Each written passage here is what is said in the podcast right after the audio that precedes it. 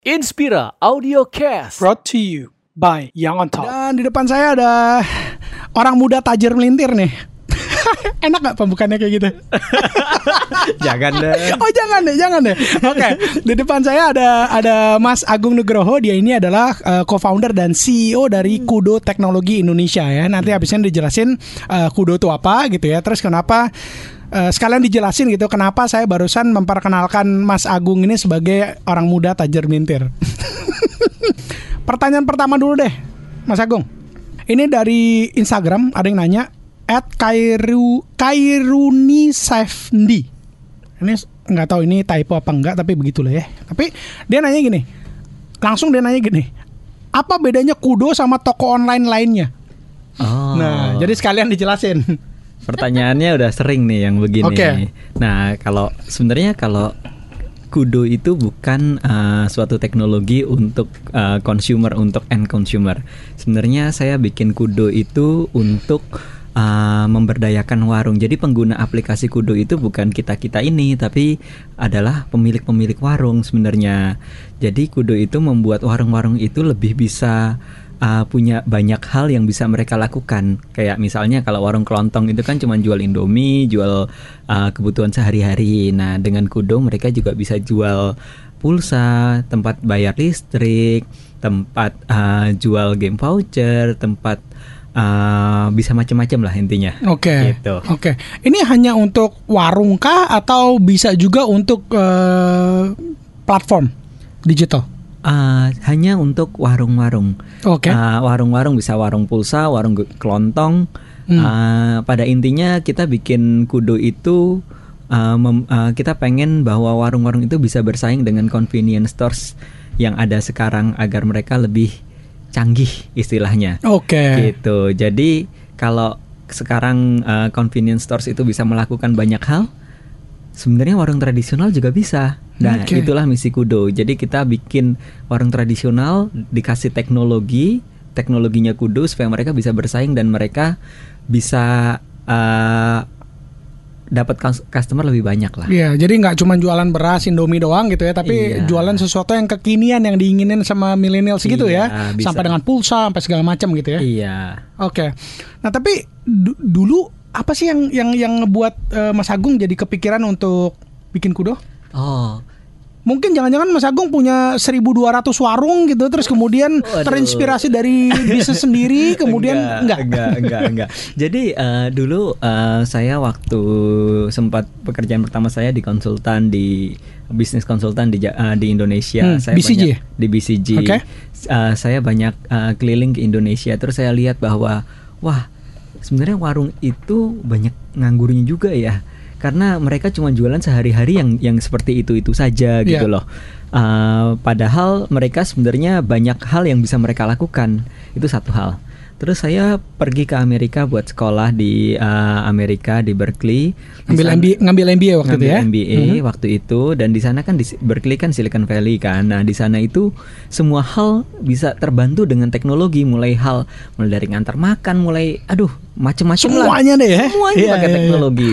Terus saya mikir, wah, gimana caranya teknologi itu bisa berguna bagi uh, Indonesia gitu. Hmm. Di Amerika aja yang udah lebih jauh lebih efisien, semuanya bisa terbantu dengan teknologi. Iya. Nah, di Indonesia yang jauh lebih jauh kurang efisien, Iya, itu pasti lebih sangat terbantu. betul. Nah, di situlah saya dan rekan saya Albert, eh, kami berdua mikir, ah, balik ke Indonesia mau balik ke kerjaan masing-masing atau kita bikin sesuatu dengan inspirasi yang udah kita dapat dan dengan ilmu yang udah kita dapat dan dengan passion yang kita punya untuk bantu bangun Indonesia dan di sanalah terjadilah Kudo. Nah, gitu. Jadi- Keren, keren. Jadi ini tahun 2014, 2014 ketika 2014. kami berdua balik dari Amerika kembali Hmm. ke Indonesia. Oke. Jadi sebenarnya bikin kudo itu juga terus saya lihat juga wah banyak e-commerce yang udah mulai growing segala macam.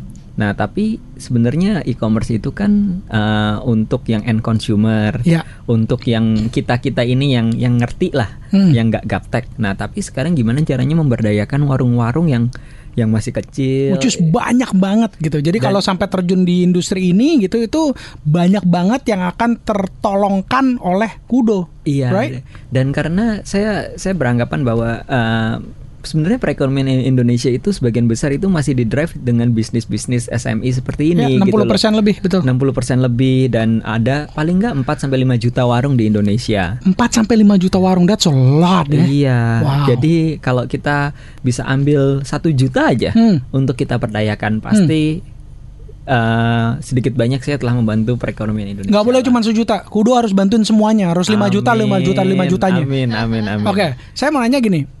Banyak banget yang mungkin udah pu- punya kerjaan atau udah kerja gitu ya. Eh, apalagi Mas Agung eh, kerja di BCG. Consulting company yang wah kalau ngomong-ngomongin kredibilitasnya it's, it's, it's a top consulting firm gitu. Apa nggak sayang waktu itu mikir yang oke gue ya udah deh apa quit terus kemudian ngebangun sebuah bisnis yang waktu ngebangunnya pasti kan nggak punya nggak punya apa sesuatu yang menggaranti ini pasti sukses 100% mana ada sih Nggak bener kan iya. nah kok waktu itu berani gitu Eh, iya, itu itu menurut aku juga eh, itu cukup nekat lah. Hmm. Tapi ada perhitungannya, tapi pasti kan? eh, pasti ada perhitungannya. Jadi eh, ketika saya memulai eh, kudo ini di tahun 2014 pun sebenarnya saya eh, itu ha- em, harus masuk kembali ke BCG untuk em, dalam arti membayar ya ya utang saya lah. Oke, Karena untuk sekolahnya itu. sudah dibeasiswakan Oke. Ya, ya. gitu di BCG dari BCG. Nah, tetapi saya mengambil keputusan ini kenapa? Karena waktu itu sebenarnya kalau saya lanjut di sana, um, saya masih ada yang kurang. Kayak mimpi saya itu Hmm. belum tercapai. Mimpi saya itu apa? Mimpi saya itu adalah benar-benar pengen berbuat sesuatu yang besar buat Indonesia oke gitu. Dan saya juga ngelihat seberapa besar potensi yang Indonesia bisa dapetin kalau itu dibarengin dengan teknologi. Hmm. Nah dari situ sebenarnya saya ya setelah lima tahun di konsultan, masa saya mau lima tahun lagi? Coba saya break dulu. Saya coba ini satu tahun aja. Oh gitu. Waktu Nah, itu waktu itu mikirnya satu tahun aja dulu. Kalau sampai aja. amit-amit knock on woods gagal, ya saya akan bisa kembali lagi. Iya. Oke, oke. Nah, tetapi ketika setahun berlalu, wah, kok Seru. kenceng juga nih. Iya, oke. Nah, jadi sebenarnya di sana saya berpikir, oke, eh, ketika saya setelah setahun, saya berpikir bahwa oke lah, kalau setengah-setengah pikiran saya nggak akan fokus juga. Betul. Dan saya punya safety net. Kalau biasanya kalau punya safety net itu kurang nekat jadi. Iya iya iya ya, betul betul betul. Ya udahlah, all out gitu loh. Oke. Udah utangnya mau nggak mau saya tanggung. Hmm? Eh, dan dan dan dan saya jadinya 1000% all out. Oke. Nah, dari situ malah kenekatan dan ke all outan itulah yang membuat ini menjadi Hmm. awal yang baik lah. Karena ini Jadi jungkir balik gila-gilaan gitu or ya. die lah. Iya, do or die. Nggak bisa nggak nggak apa nggak nggak ada Nggak turning point, nggak nggak ada pilihan yang lain lagi gitu. ada Kecuali membuat lagi. ini jadi sukses. Iya, Gitu kan? Jadi ya di sana itu sebenarnya pembelajaran juga buat saya bahwa ketika saya seseorang punya safety net itu ya mungkin belum 100% ternyata, tapi Hmm. ketika udah udah 100% no matter what it has to be done. It Karena kita harus makan, ibaratnya gitu yang paling win. gampang gitu dulu deh. Iya, Perut kita nih benar. harus diisi nih gitu kan. Iya gitu. Oke. Jadi jadi dari sana uh, ya bisa berjalan dengan baik. Gitu ya. Iya. Alright, oke. Nah, ini ada pertanyaan lagi nih. eh Mas Agung. Yes. Eh, Dari at Gelis Epic. Wih, Gelis Epic, man. Gelis tuh cantik ya, bener kan? Iya. itu cantiknya epic abis deh. Dia nanya, Kak, gimana cara kita memanage waktu untuk kuliah, kerja, dan main? Nah, dulu waktu kuliah gimana? Kuliahnya chemical engineering di ITB pula lagi. Ada mainnya apa enggak nih? Ini kayak mukanya muka serius doang nih kayaknya. Iya lagi ngaku. gimana so, Kak? waktu dulu eh sebenarnya mau ketika kuliah atau sekarang em, saya ngerjain sesuatu itu berdasarkan apa yang saya suka. Hmm. Itu dulu yang paling penting. Eh, karena kalau sesuatunya udah nggak suka, hasilnya pasti akan jadi kurang baik. Kayak kepaksa gitu ngelakuinnya ya. kepaksa gitu. Jadi harus all out. Balik lagi semua yang akan berhasil itu harus all out. Nah, uh, ketika saya kuliah sejujurnya saya uh, waktu itu suka belajar.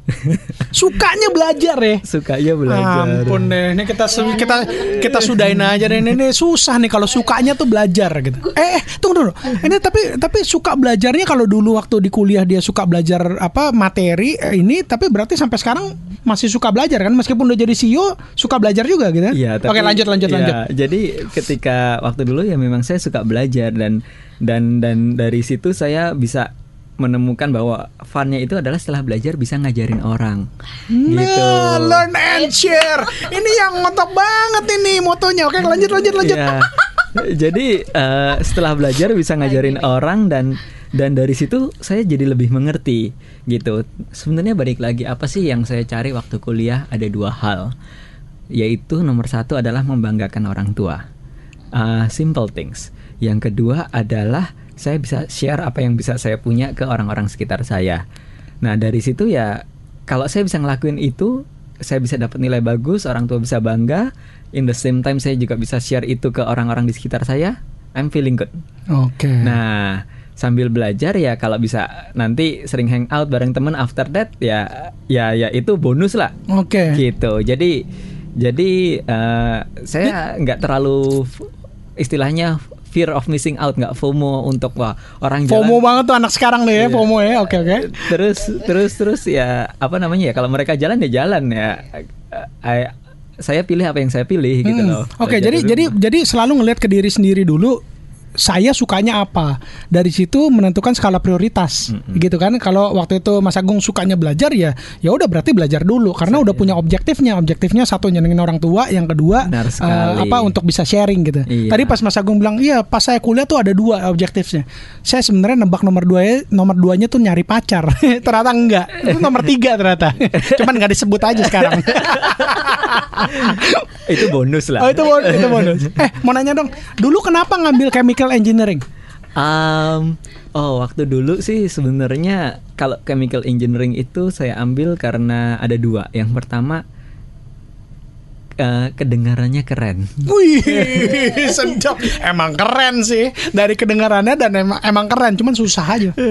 Iya karena dulu itu saya mikir wah saya pengen eh, eh, karena waktu ada briefing di SMA itu chemical engineering itu kayak tukang sulap gitu jadi bikin A jadi B Oke. terus dalam skala industri Iya, gitu jadi ya wah kayaknya seru nothing else yang kedua adalah karena waktu dulu ya challenge myself aja gitu jadi Hmm. wah passing grade-nya tinggi ya udah gue ambil itu deh Oke.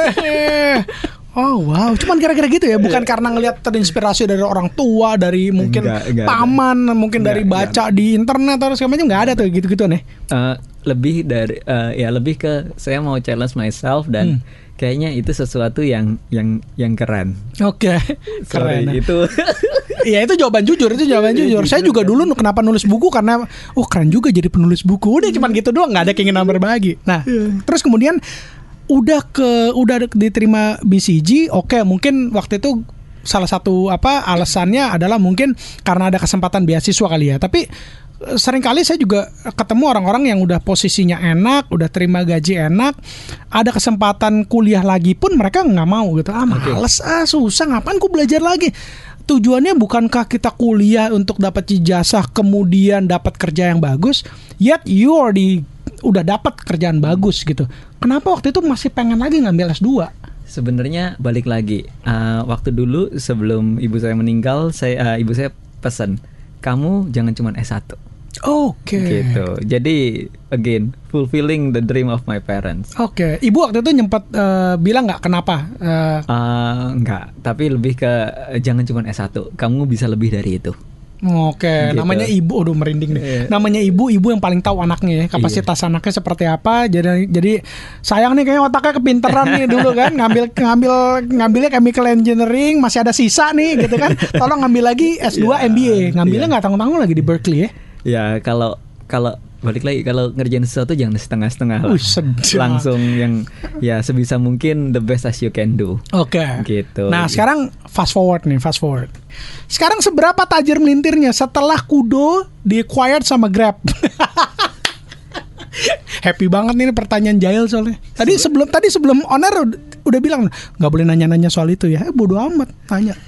Saya lagi pengen nanya, jadi saya nanya. Nah, gimana? Eh, sebenarnya enggak juga kok itu Sedap. enggak sama sekali Eh, ya itu lebih ke em, kalau nggak ada yang namanya tajir atau apa itu sebenarnya ya itu berkat Tuhan Wih, aja Oke, Eh, setuju. tapi lebih dari itu sih sebenarnya nggak ada yang berubah dari saya eh, saya cara hidup saya segala macam nggak ada yang berubah Ini kayak kacamata nih kayaknya harganya 256 juta ini enggak ya?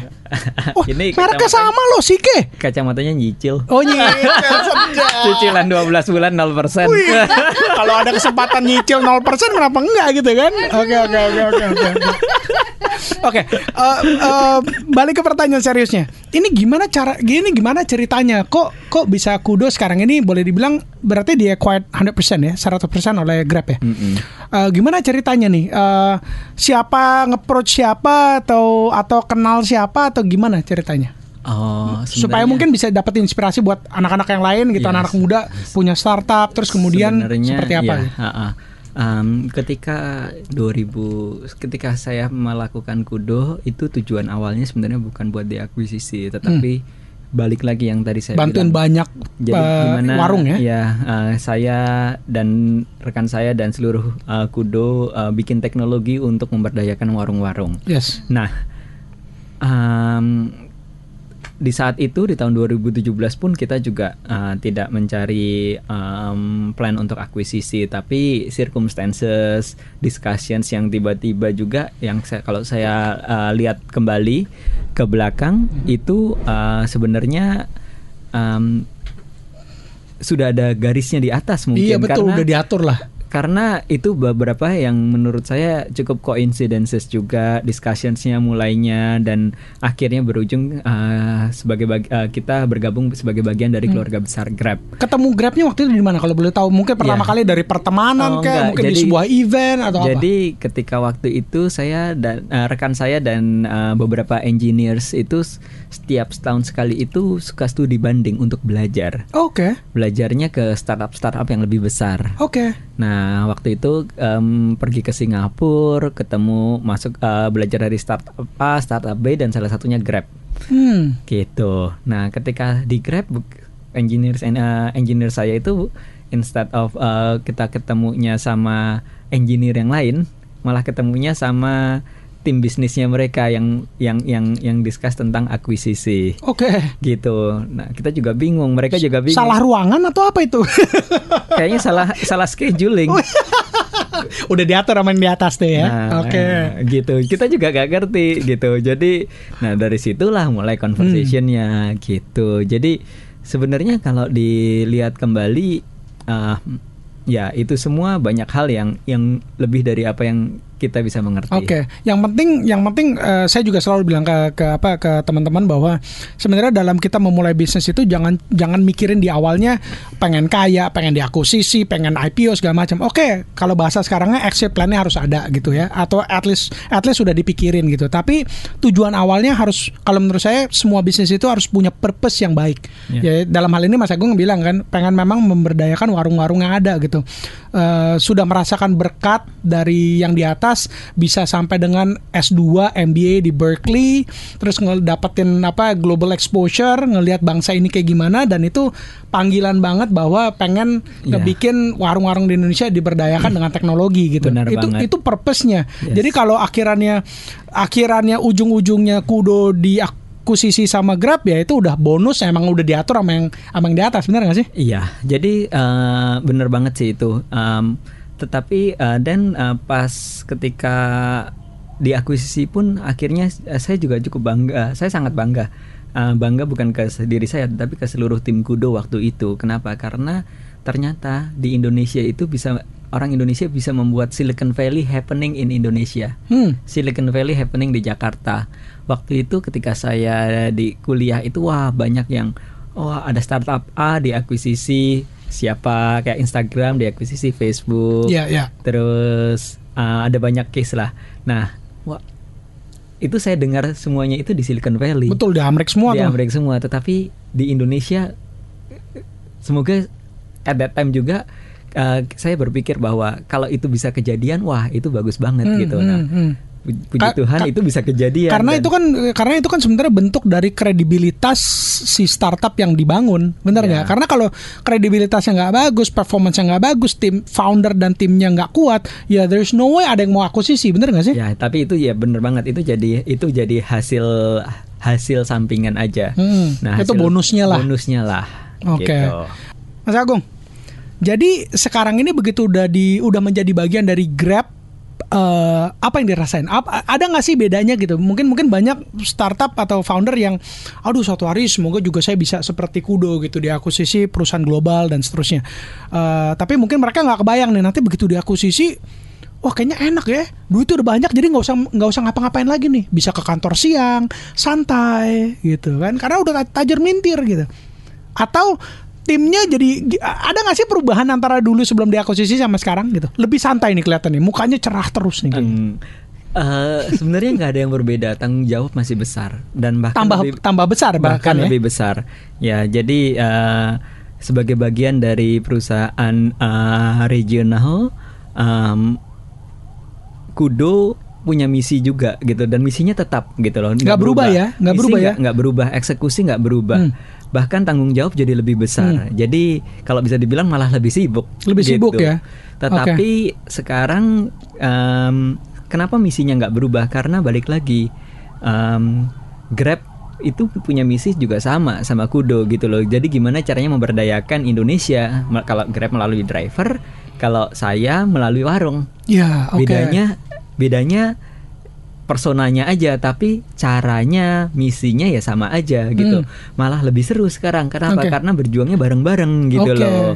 Jadi saling bantu. Saya juga jadi bisa belajar dengan ke mereka dan dan dan engineer-engineer tim-tim saya juga bisa belajar ke mereka. Jadi sebenarnya it's more fun sih. lebih seru ya Iya. jadinya. Oke, boleh boleh diceritain sedikit nggak mungkin contoh-contohnya gitu. Kalau dulu Kudo berjuang sendirian, kalau sekarang kan intinya gini, sebuah perusahaan besar mengakuisisi uh, perusahaan yang lebih kecilnya gitu ya, men- dijadikan menjadi bagian kan pasti karena ada sinerginya kan. Bukan Iya. cuman sema bukan cuman semata kesamaan values enggak, Iya. tapi kan pasti di dalam operation levelnya ada yang bisa digabungin nih. Pasti. Nah, eh, bisa ceritain nggak sekarang ini Kudo jadi eh, jadi lebih enak kerjanya karena Grab bantuin apa misalnya Oke, gitu. ngerti.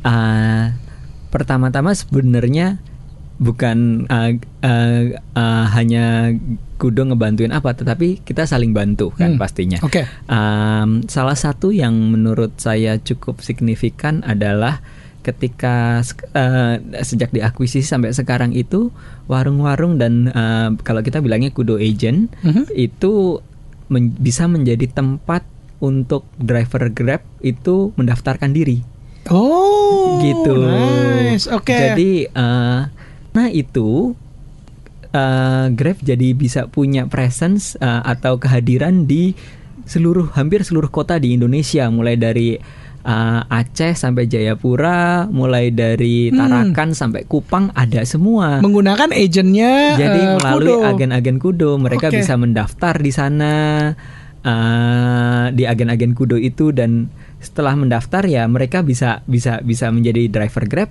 Nah di samping itu juga agennya Kudo bisa mendapatkan bonus referral dari hasil pendaftarannya. Oke. Nah, paling gampang gini. Jadi ada banyak cerita. Salah satunya misalnya di daerah Padang itu ibunya eh, punya warung. Mhm. Ibunya sudah agen kudo. Mhm. Bapaknya nganggur waktu itu karena satu dan lain hal. Pertama ya suaminya didaftarin dulu jadi driver Grab. Jadi Mantap. jadi ibunya agen kudo, bapaknya driver Grab. Oke. Nah, terus tetangga-tetangga lainnya juga jadi pada ikut. Nah, Oke, oke, oke. jadi di sini juga balik lagi ketika Sinerginya jadinya di situ ya. berko- berkol- salah satunya di situ. Jadi Mhm. be- ketika berkolaborasi pun impact sosialnya jadi lebih besar. Ya. Dalam- Dibandingin dibandingin fighting sendiri-sendiri gitu. sendiri-sendiri. Bayangin bayangin Grab meskipun banyak duitnya mana akan sulit sekali dan akan pelan sekali kalau mereka harus buka kantor cabang di semua kota di Indonesia. Benar sekali Gitu kan? gitu. Wow. Jadi dalam waktu satu tahun kita bisa menambah lapangan pekerjaan sebesar 700 ribu buat orang Indonesia. Wow. Itu Keren, keren, keren. Wow. Nah itu itu Keren, itu bisa terjadi karena kerjasama ini dan lebih dari itu adalah karena teknologi Hmm. gitu. Jadi ya ya di sana sebenarnya kolaborasi itu kalau dipikirin ya pasti akan lebih kencang daripada jalan sendiri-sendiri. Yo, eh, masalah Indonesia besar kok gitu ya, nggak mungkin kita bisa selesai sendirian lah. Iya. Ya kan paling enak dengan kolaborasi ya. Iya. Oke, ini ada at Ucirden. Nama aneh-aneh bener sih. Saya kalau Instagram tuh, eh, Twitter tuh nama Billy Bun apa kayak gitu. Oh ini milenial. Saya oh ini maksudnya Mbak Ola apa? Jadi saya bukan milenial. Nama saya terlalu straightforward. Oke gini. Dari Ucirden. Bagaimana caranya mengatur strategi agar pro- agar produk kita terus menarik hati pelanggan? Atau kita lihat tren dulu? Atau kita menciptakan sebuah ciri khas? Nah kalau dari pengalaman seorang entrepreneur sukses, Jadi em, pertama-tama kita bikin sesuatu itu bukan buat gaya-gayaan. Setuju. Kita harus bikin sesuatu itu mulai dari kita mau bikin memecahkan masalah apa. purpose-nya apa ya? Ya. Jadi nggak cuman wah gue mau bikin bakso, eh, mau jualan bakso gitu. Tetapi em, lu nggak harus ngerasain ada bakso yang nggak enak dulu. Wah terus gue mau bikin sesuatu yang lebih enak, Hmm. ya, gitu kan. Nah eh, sama juga dengan hal-hal yang lain. Berawal dari apa sih kalau bahasa kerennya pain points-nya apa sih Iya. buat si customer. Nah dari situ kita coba thinking. Nah yang berikutnya kita harus mikir juga apakah masalah yang coba kita pecahkan itu besar atau enggak jangan jangan kita pikir bahwa wah masalahnya besar tetapi ternyata masalahnya itu cuman Dibuat-buat. dirasakan oleh segelintir orang Iya, iya. gitu loh nanti produknya kita udah bikin susah-susah eh yang pakai cuma sedikit itu Hmm. salah Oke. nah jadi dari dua hal itu sebenarnya satu hal yang paling pen- eh, eh, yang utamanya adalah kita harus ngelihat semuanya itu dari customernya dulu customernya mau apa baru kita bikin produknya Hmm. dan pasti customer keinginannya customer itu selalu berubah. Maka dari itu kita juga harus selalu ngedengerin customer. Gitu. Jadi Gimana cara dengerin customer? Uh, Kalau kalau yang dilakukan oleh oleh Kudo. paling gampang adalah ngobrol, terjun ke lapangan, Oke. uh, lihat apakah produk yang sekarang itu sudah bagus atau belum, sudah relevan atau belum dan mereka maunya apa gitu loh. Jangan berasumsi dari kantor pusat doang gitu ya. Iya, jangan pernah berasumsi hanya dari data. Yang paling penting adalah being hands on di lapangan, terjun, tanya sendiri, ngobrol, dengerin. I I think seorang pengusaha atau seorang entrepreneur itu bukan cuman berbicara tapi harus mendengarkan. Dan itu yang yang yang yang utama. Jadi gimana caranya dengerin apa yang customer pengen atau apa keluh kesah mereka. Nah dari situ kalau kita improve uh, secara terus menerus, udah pasti akan jadi bagus. Iya, karena at the end of the day yang namanya bisnis harus bisa memecah, memecahkan masalah Hmm. gitu. Jadi kalau kita terjun ke lapangan kita tahu exactly masalahnya apa ya, kita akan benar-benar men-solve masalah yang ada. Iya. Balik lagi bukan masalah yang dibuat-buat Atau gitu. masalah yang ada di kepala kita itu biasanya berbeda sama masalah yang ada di di kepalanya lapangan. customer. iya, iya, benar-benar. Gitu. Jadi kadang-kadang kita mikir wah ini bermasalah tapi pasti tanya sebenarnya nggak masalah kok Aduh, ribut amat sih. Iya, iya. ribet-ribet amat sih lo gitu ya. Oke, kemudian ada pertanyaan dari at Siti Kan Siti Kansanabila. Ini giliran bener namanya susah namanya. Oke. Eh, inovasi apa yang Kudo Indonesia tampilkan karena melihat eh, dia bilang sudah banyaknya kompetitor serupa. Dia bilang. Yang nomor dua adalah strategi apa yang dilakukan untuk bisa survive survive menghadapi tantangan ke depannya. Terima kasih. Um, Emang kompetitornya Kudo banyak? kompetitornya Kudo pasti ada lah kalau nggak ada kompetitors ya namanya usahanya kurang menarik. Iya, Ya, oke oke oke. Oh, cuman lu gitu. sendirian yang mau gitu. Iya. Either terlalu kecil gitu kan Iya. marketnya atau ah, ya oke oke ya, ngerti makin ngerti. banyak kompetitor sebenarnya makin bagus di mana itu membuat kita berkaca bahwa apa yang kita lakukan itu sudah sudah bagus atau belum. Hmm. The best compliment adalah ditiru sama orang. Hmm, Nah, oke. Gitu. Berarti Nah, ada ya kompetitor ya. pasti. Oke, gimana Nah. sekarang ke depannya strateginya supaya bisa survive dan menjadi tetap yang terbaik? Yang pertama-tama adalah balik lagi kita harus benar-benar sedekat mungkin dengan customer. Nah, um, balik lagi ap- kita harus benar-benar mengerti apa yang customernya Kudo in this case warung-warung itu eh, merasa kesulitan, kita harus terus provide itu. Oke. Dan itu nggak bisa sekaligus. Kita harus prioritize karena banyak banget keluh kesah mereka. Nah, yang paling eh, yang paling gampang ya sekarang gimana caranya itu em, pertama kita udah kasih bonus eh, mereka untuk bisa berjualan barang-barang digital. Sekarang Hmm. gimana caranya mereka bisa berjual menyetok barang mereka secara fisik. Eh, apa yang mereka beli dulu sekarang bisa dibeli melalui Kudo dengan dengan dengan harga yang lebih murah misalnya. Terus habis itu kita juga akan launching beberapa produk baru yang eh, masih masih belum Bocorin, bocorin, bocorin. udah Ta- tapi yang paling penting adalah itu itu adalah hasil kolaborasi gitu. hasil Jadi mendengar juga ya. hasil tadi ya. mendengar dan hasil kolaborasi. Kayak strategi utamanya Kudo adalah sebisa mungkin kita bekerja sama dengan yang lain. Oke, gitu. nggak mau Jadi- sendirian ya ah. berjuangnya ya. gitu. Jadi dari situ kita akan jauh lebih cepat, lebih agile, tapi di samping itu kita juga satu tambah satu sama dengan tiga lah. Yo, iya, Gitu. bukan satu tambah satu sama dengan dua ya. Itu Iya. zaman jadul itu jadul. Iya. Nah, dari tadi kita ngobrol serius banget, bukan berarti sekarang ngobrol nggak serius. Tapi mau nanya dong, kalau sekarang kesehariannya tuh jadi seperti apa sih sebagai seorang CEO Kudo? Em, kesehariannya jadi Senin, Selasa, Rabu, Kamis, Jumat itu beda-beda. Oke. Kalau Senin, Selasa, Rabu itu lebih sering saya meeting di luar atau eh, eh, ketemu partner, ketemu calon partner. Senin, Selasa, Rabu. Senin, ya? Selasa, Rabu. Oke. Eh, di sana em, dan juga koordinasi bareng tim Grab. Hmm. Gimana caranya kita listen more to the customer, kita serve customer better, gitu-gitu. Jadi em, banyak koordinasi di luar. Nah, itu Senin, Selasa, Rabu. Nah, Kamis, Jumat itu saya 100% fokus di Kudo untuk eh, ngeran banyak meeting dari pagi sampai sore sampai malam biasanya Oke. gitu.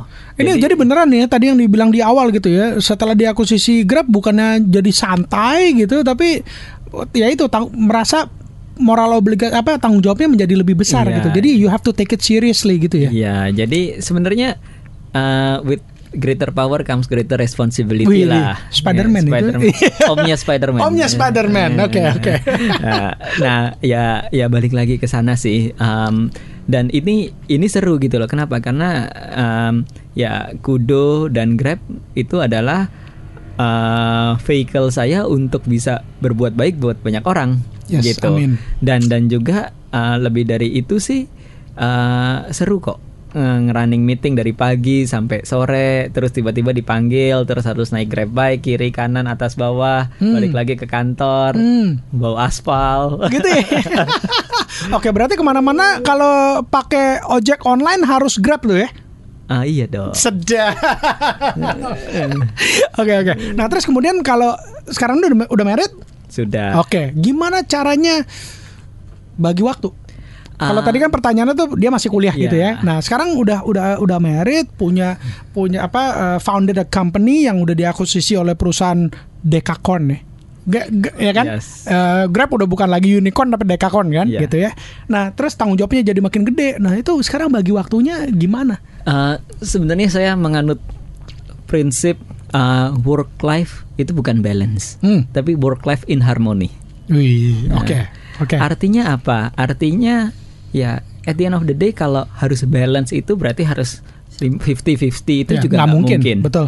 Gitu. Tetapi kita harus berpikir mana yang quality eh, yang yang eh, yang kita harus invest di area-area yang penting Oke. gitu. Jadi kayak misalnya saya coba untuk pulang cepat sekitar jam 6 jam setengah 7 itu pulang sampai rumah jam 7 untuk make sure saya bisa ketemu anak saya Oke. untuk sebelum dia tidur jam Ya. jam jam 8. Nah, satu jam itu penting.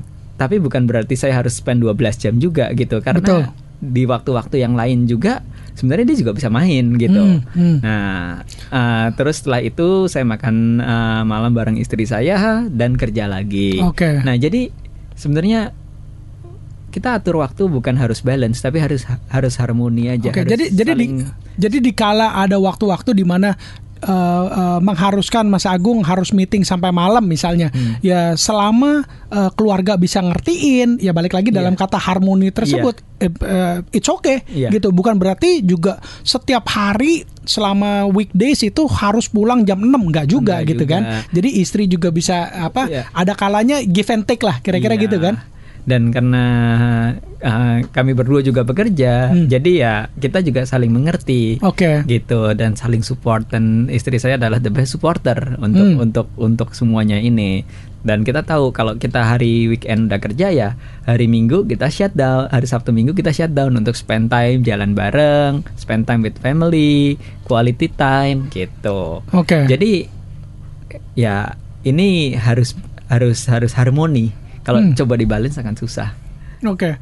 Eh kantornya Kudo sama kantornya Grab bareng atau tidak sekarang Eh, ini atau sekarang gimana? Enggak. Sekarang kantor Kantornya Kudo, Kudo di di? Radio Dalam. Di Radio Dalam, oke. Jakarta Selatan. Kantornya Grab di Kuningan. Di Kunang, di Kuningan ya itu tadi ya. Berarti apa sering bolak-balik naik Grab gitu ya. Iya. Oke. Naik Grab gratis nggak jadinya sekarang? Oh enggak dong. Ah gimana sih? Seharusnya pada saat mau diakuisisi tuh udah langsung ada term sheetnya gitu loh. Kan- Saya sebagai co-founder dan CEO naik Grab Enggak seumur dong. hidup, mau saya di negara Indonesia maupun Kan yang di berbagi mana. berkat ke orang lain. Oh, eh, emang bu- Wah, memang nggak salah ini Grab ini apa dapetin nih founder nih. Oke, mau nanya ke depannya. Ke depannya kalau apa yang bisa dibocorin lah gitu ya bahwa udah pasti kan kalau jawaban politically correctnya adalah eh, bermanfaat ke lebih banyak warung lagi, kolaborasi gitu. Tapi eh ke depannya apa sih yang yang yang pengen dicapai gitu? Em, ke depannya kita peng ya sebenarnya itu sih jawabannya. lebih benar ini benar. Nah, oke oke oke oke. Oke, apakah apakah enggak apakah tetap ke depannya let's say misalnya 10 15 tahun ke depan hanya akan tetap fokus di warung misalnya. Mung- Ah. mungkin enggak nanti ke depannya lebih ke oke selain warung juga tapi kita akan ke warteg misalnya. Wah, Perlu iya. yang kayak gitu-gitu. Iya pasti dong. Kan kita bekerja sama sekarang Kudo, Grab. Eh, bersama-sama dengan OVO juga kita Hmm. saling bekerja sama untuk untuk meningkatkan eh, penetrasi em, digital money di Indonesia. Oke. Oh, jadi nanti ke depannya kalau saya nebak berarti nanti belanja di warung pun bisa pakai OVO gitu-gitu. Iya dong. Hah? Wih, Ya kan kapan? udah kapan? bisa kapan? Oh, sekarang. udah bisa ya? Waduh. Oh, berarti saya ketahuan nggak belanja di warung. Tapi tunggu. di warteg aja udah bisa. Oh, warteg udah bisa. Warteg mana? Di mana-mana Oh, iya? Oh, gue makan di warteg. Warteg gue masih bayarnya pakai eh cek Instagram. My favorite food warteg food. eh, makanan paling enak warteg, bukan di hotel bintang 5 Iya. Bener gak sih? Iya. Iya kan. Oke oke. Jadi jadi ke depannya itu apa selain selain jadi ke mana-mana juga gitu ya bantuin Iya. ya. Gitu. Udah nggak ada yang bisa dibocorin lagi nih apalagi nih depannya. nih? Ah, itu dulu. Itu Eh, dulu. One, one step fokus. Kalau kebanyakan nanti pusing Oh jalannya. gitu ya. Nanti kalau udah udah dapat apa, udah ada lagi ada lagi, jangan kaget apa, jangan pelit-pelit untuk diundang sharing lagi di di sini ya. Pasti. Bener ya? Pasti, pasti. Oke oke oke. Alright, em, kita udah di penghujung acara gitu ya. Sekarang eh, seperti biasa, nodong yang namanya top words. Top words tuh jangan gitu ya buat anak-anak muda gitu. Apa apa pun lah yang mau dijadikan apa mungkin yang selama ini ada wejangan dari orang tua atau ketika mau memulai bisnis itu seperti apa gitu. Ya, ya, intinya yang menjadi prinsipnya Mas Agung lah selama ini. So here you go. Top words dari Mas Agung. Silakan.